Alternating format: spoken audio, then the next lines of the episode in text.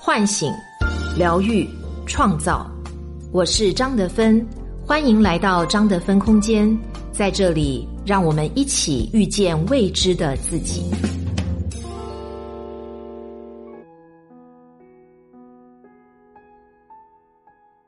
大家好，我是今天的心灵陪伴者杨锵锵，和你相遇在张德芬空间。今天和大家分享的主题关于性格，作者米特。你有没有羡慕过身边那些自带美好特质的人呢？他们自信、阳光、优秀，他们朋友成群，婚姻幸福，事业有成。都说性格决定命运。他们大概就是好的性格决定好命。你有没有设想过一种可能？如果我能复制他的性格特质，是不是也能拥有这样的人生呢？前段时间的高分热播剧《想见你》，也许就能给你一个参考答案。故事发生在两个女孩之间，一个叫陈韵如，一个叫黄雨萱。先来说陈韵如。电视剧热播期间，她好几次被骂上热搜，被陈韵如气到。陈韵如的性格，这些话题里几乎全都是对陈韵如的 diss。其实他的性格概括起来就三个词儿：委屈、压抑、孤僻。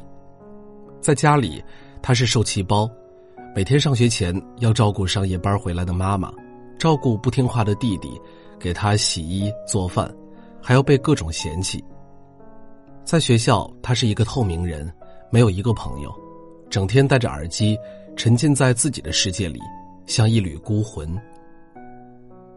父母闹离婚，都只抢夺弟弟的抚养权，没有人想要他，也没有人问一问他的想法。他留着厚重的刘海，遮住大半的脸，他游离在边缘，永远不被接纳。他被亲人和同龄人推来推去，从未被拥抱。似乎就算他消失了，也不会被发现，所以他无声呐喊：“我讨厌这里，我讨厌这个世界。”缺爱、孤独，就是他的人生底色。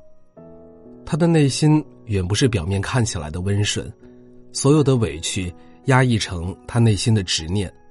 他不甘心，他想要被重视，他不想成为被抛弃的那一个。但是他的性格已是如此，悲观、孤僻、内向、敏感，要改变不是一朝一夕能做到的。直到黄宇轩的出现。黄宇轩原本是一个性格豪爽、事业有成的白领，因为一场意外，黄宇轩的灵魂穿越到了陈韵如的身体里，他变成了陈韵如，也直接颠覆了陈韵如的命运。他先是撩起了原先厚重的刘海。露出了额头，像是准备告别陈韵如灰暗的过去，迎接光亮的未来。他改变了和家人相处的方式，不再是无声的忍耐。妈妈上完夜班回来，他会念叨妈妈要注意身体，不要喝太多酒，而不怕妈妈会生气。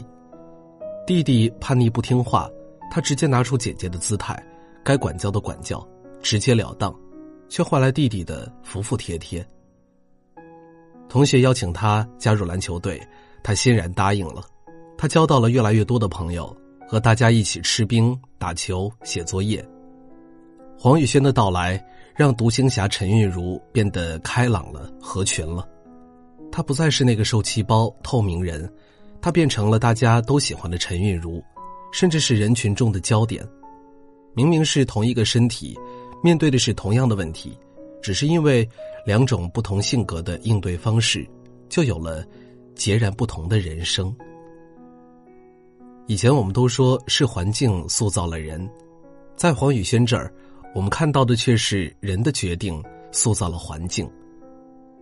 命运这个词儿并不是什么宏大的问题，而只是一些细节，比如在陈韵如和黄宇轩这里，刘海是遮住脸还是扎起来？下雨了。是小心翼翼的躲雨，还是大胆的往前冲？被忽视了，是忍耐还是大声说出来？这些细节的小差异，拉开了人生的大距离。命运说透了，就是你遇到的人以及你所做出的决定。可是陈玉茹的改变，没有维持多久，当黄宇轩的灵魂离开，陈韵如变成了以前的陈韵如，安静不说话，形单影只。首先是弟弟发现不对劲儿，问他：“你怎么变得跟以前一样了？以前不好吗？”“当然不好，我好不容易才开始喜欢你，不要变成以前讨厌的样子，好不好？”回到学校，他又开始塞着耳机听歌，把自己隔绝起来。同学问他：“你怎么好像变成以前的陈韵如了？以前的陈韵如不好吗？以前的你超级阴沉，根本不想让人接近你。拜托你不要再变成以前的陈韵如了，以前的你超级讨厌的。”每一句话就像一把刀子，把眼前这个真实的陈韵如扎得体无完肤。然而听到这些，陈韵如只是平静的说：“我跟你们一样，也不喜欢以前的自己。”他知道，所有人喜欢的都是那个开朗直率的黄宇轩，不是这个内向安静的陈韵如。他如此深刻的知道，他的性格，他的性格就是他不被喜欢的根源。他没办法做到黄宇轩那样开朗、独立、有主见，但所有人都告诉他：“你要快乐，不要变成以前的陈韵如。”他崩溃了。站在高楼大喊：“我已经很努力了，你们一直说要开心要快乐，为什么？就因为我不是你们期望中的样子吗？”他想按照陈韵如的方式生活，外界却说：“你这样不对，你不好，你应该怎样怎样。”陈韵如身上有我们很多人的影子：胆小、自卑、不积极，也不阳光。我们也许也曾有过同样的困扰。我性格内向，没朋友，不受欢迎，这样不好。所以有一些人，明明是陈韵如，却偏要迎合外界，假装自己是黄宇轩，但却很少有人能真正活成黄宇轩。与其说陈韵如和黄宇轩有着两种完全不同的性格，不如说这两种性格，是我们每个人内在的一体两面。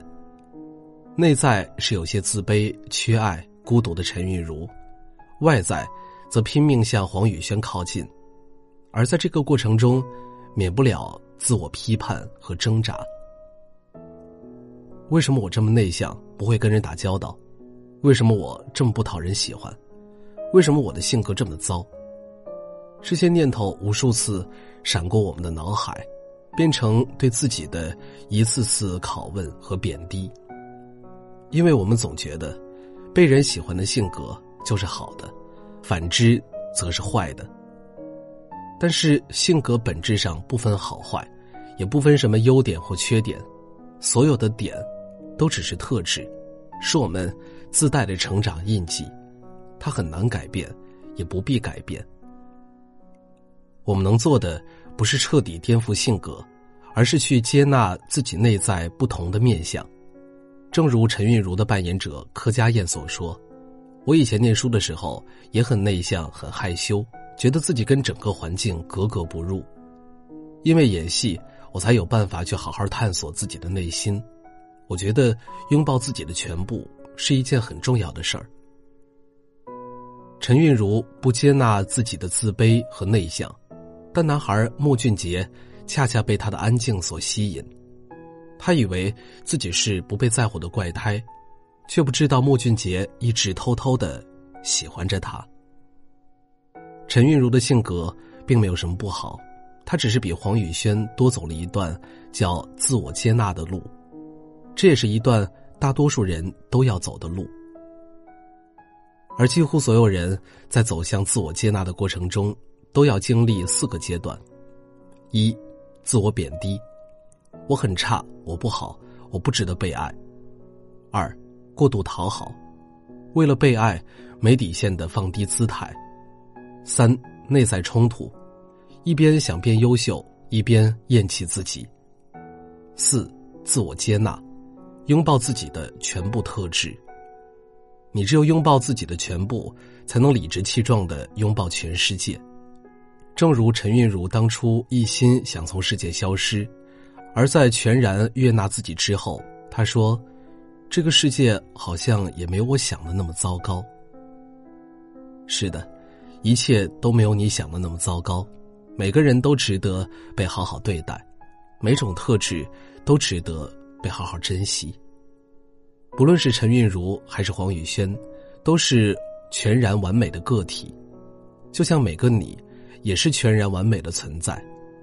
记住，给别人微笑前，先给自己一个拥抱。